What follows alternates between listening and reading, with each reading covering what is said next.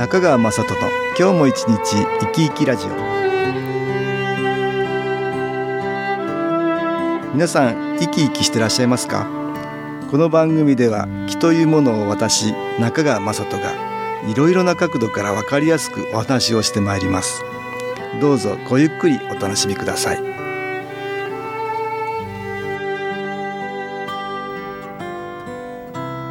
中川雅人の今日も一日生き生きラジオ。この番組は気のある生活あなたの気づきをサポートする株式会社 SAS がお送りします。おはようございます。株式会社 SAS の中川雅人です。今日も東京センターの佐久間一子さんと気についての話をしたいと思います。佐久間さんよろしくお願いします。はい、よろしくお願いいたします。今日はね、はい。月間肺炎期対談毎月毎月あるんですけどはい、対談のページでお話聞いた金菱先生ってね東北学院大学のね教養学部の地域構想学科の教授ですけどね金菱教授にねお話聞いてきたんですよ。はい、その話をしようかなと思うんですけどね。先生の専攻はね環境社会学災害社会学っていうのかな？社会学ですね。この社会学で私はねとある本を見つけたんですよね。3.11冷静に抱かれて副題が魂と命の生かされ方っていうね本があったんですよね。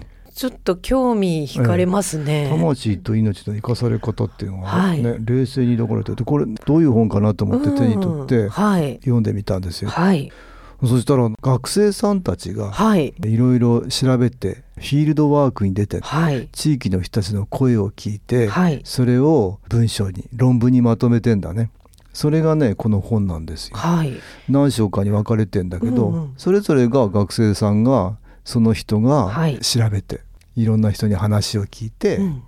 それでえまとめてる文章なんだよね、はい、でどういうのをまとめてるかっていうとね、どういうことなんですかね。3.11亡くなった人たちがたくさんいたんだよね、はい、3.11ではね、うんはい、で地元の人にねはい。幽霊見ましたかとか聞くんですよ。ああ、鋭い質問ですね。タクシーの運転手さんなんかにもね、はい幽霊がどんな風に出たかとかいうのをね、はい質問で聞くんですよ。そうなんですか。それでいろんな人からいろんな話をね、はい聞くでしょ。はい。タクシーの運転手さんほら幽霊見てる人も多いだろうからそれでそうやって聞くんだね。きはい、うん、要は亡くなった人たち幽霊だ、うん。魂だね。はい、それが魂と命の生かされ方っていう副題にもなってんだけど、はい、その魂っていう見えない何かもうね亡くなってしまった人たちとの関係を調べてるんですよ。ー。だからもうもともと魂って体がなくなっても存在するよっていうのがねはい、前提なんだね。そうですね。ん。前提にあってはい。それを調べてるね、調べてる。こう普通に、まあ、世の中の一般男性の方がですね、こうお化けの話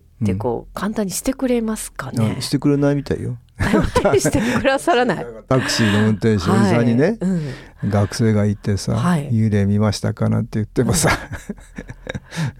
普通はそんなこと喋んないじゃないですか。そうですよね。うんだからね、はい学生の大変だったろうと先生は言ってるよ。はい。あ、そうなんですね。すぐすぐ泣いて帰ってくるわけにもいかないしさ行かないから。ううんん。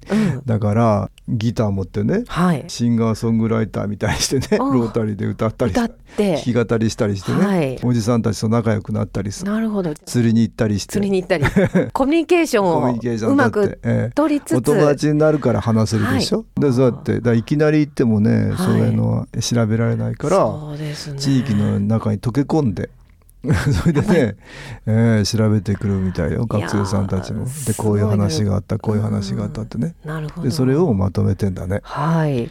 で実際どんな、うん、あの経験が終わりになったんですかね。タクシーの運転手さん。幽霊乗せたっていうタクシーの運転手さんがいたみたいだね。あ、やっぱりいらっしゃるんですね。うん、そはいれだってね、乗せてあるところでいなくなっちゃってあ、そうなんですね。あれおかしいなと思ったらいなくなっちゃってあ幽霊だったんだって気がつくんだね。あ、運転手さんがねそこで気がつくんですね。うんいなくなっちゃってるから。なるほど。ここで音楽に気を入れた CD 音気を聞いていただきましょ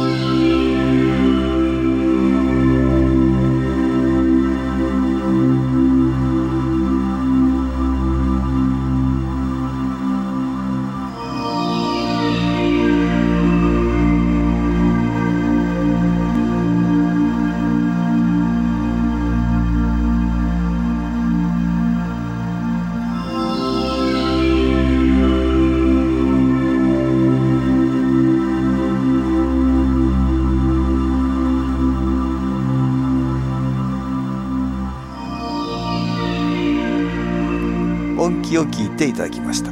でほらメーターがほら動いてんじゃないですか。そうですよね。だから乗せた乗せた分はね、はい。自分で自腹切ってんですよ。あら。だってメーターが倒れて動いてんだからね。そうですよね。その分はね自腹切ってんですよね。タクシーの運転手さんも。素晴らしい。でね学生さんの質問にあるんだけど「また幽霊乗せますか?」ってあそうはい。いう質問に「また乗せる?」って答えてるんだって、あ素晴らしい。だからねタクシーの運転手さんも、はい。お化け幽霊っていうものに同情してるんだろうね、そうですね。気持ちが動いてるんだろうね。そうですね。ただ気持ち悪いとかね、うん。うんなんだろうと不はい。思議な、ね何かなんだけどそれを嫌な気持ちで見てるわけじゃじゃないんだよね。なくてちゃんと一人の人間というかひうん。一人の人としてうん。扱って差し上げてるってことですね。みたいだいね。やそういうところがフィールドワークの論文を読むと見えるね。いや学生さんもよく調べられましたね。うんいやこれ難しいと思いますようん。そうですね。うん幽霊の話だからね。そうですよね。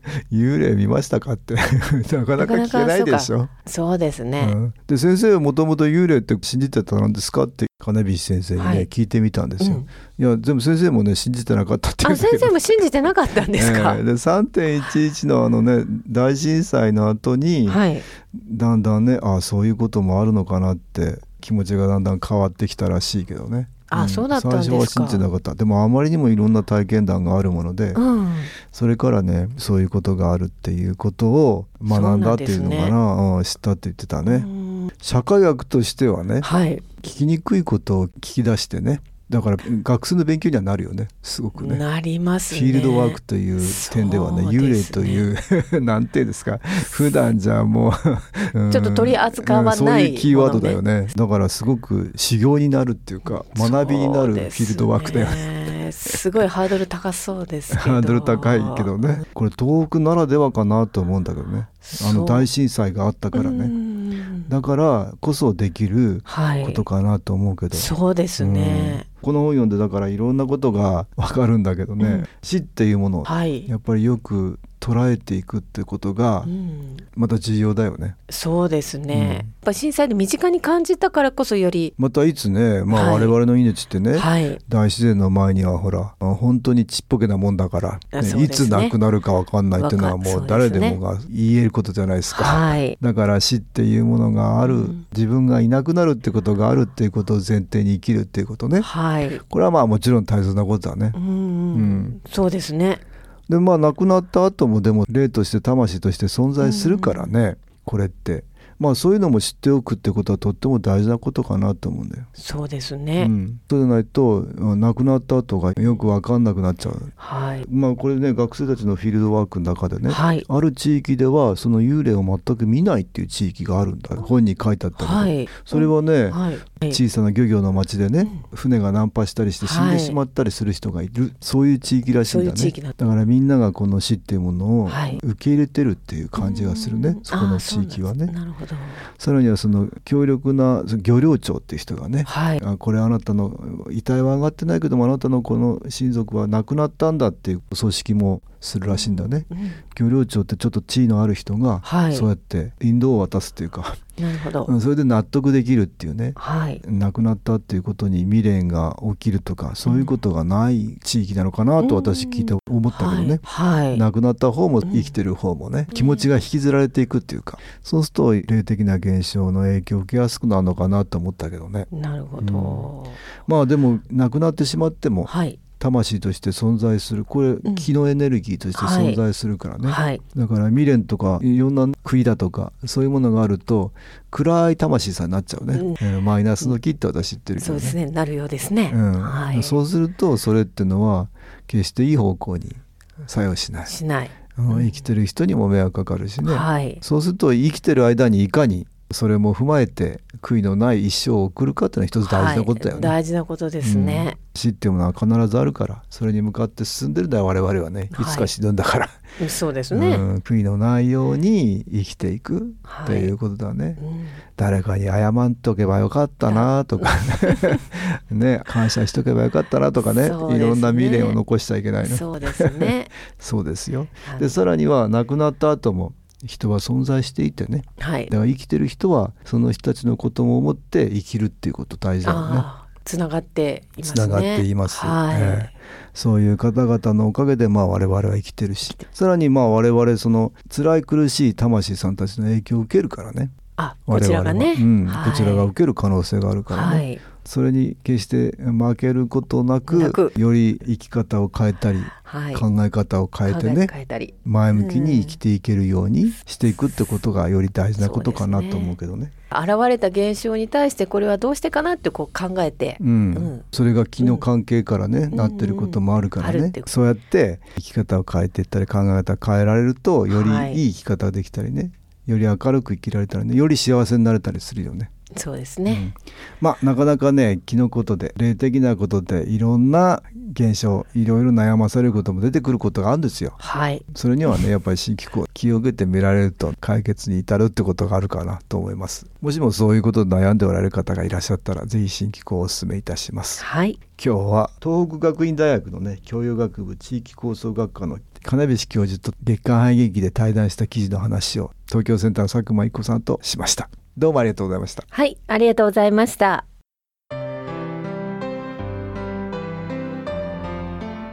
株式会社 SS は東京をはじめ札幌名古屋大阪福岡熊本沖縄と全国7カ所で営業しています。私は各地で無料体験会を開催しています。6月24日月曜日には東京池袋にある私どものセンターで開催します中川雅人の気の話と気の体験と題して開催する無料体験会です。新気候というこの気候に興味のある方はぜひご参加ください。ちょっと気候を体験してみたいという方体の調子が悪い方ストレスの多い方運が良くないという方気が出せるようになる研修講座に興味のある方自分自身の気を変えるといろいろなことが変わります。そのきっかけにしていただけると幸いです。6月24日月曜日午後1時から4時までです。住所は豊島区東池袋1-30-6池袋の東口から歩いて5分のところにあります。電話は東京03-3980-8328 3980-8328です。また SS のウェブサイトでもご案内しております。お気軽にお問い合わせください。お待ちしております。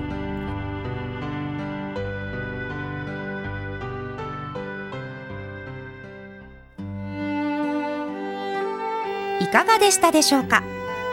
この番組はポッドキャスティングでパソコンからいつでも聞くことができます。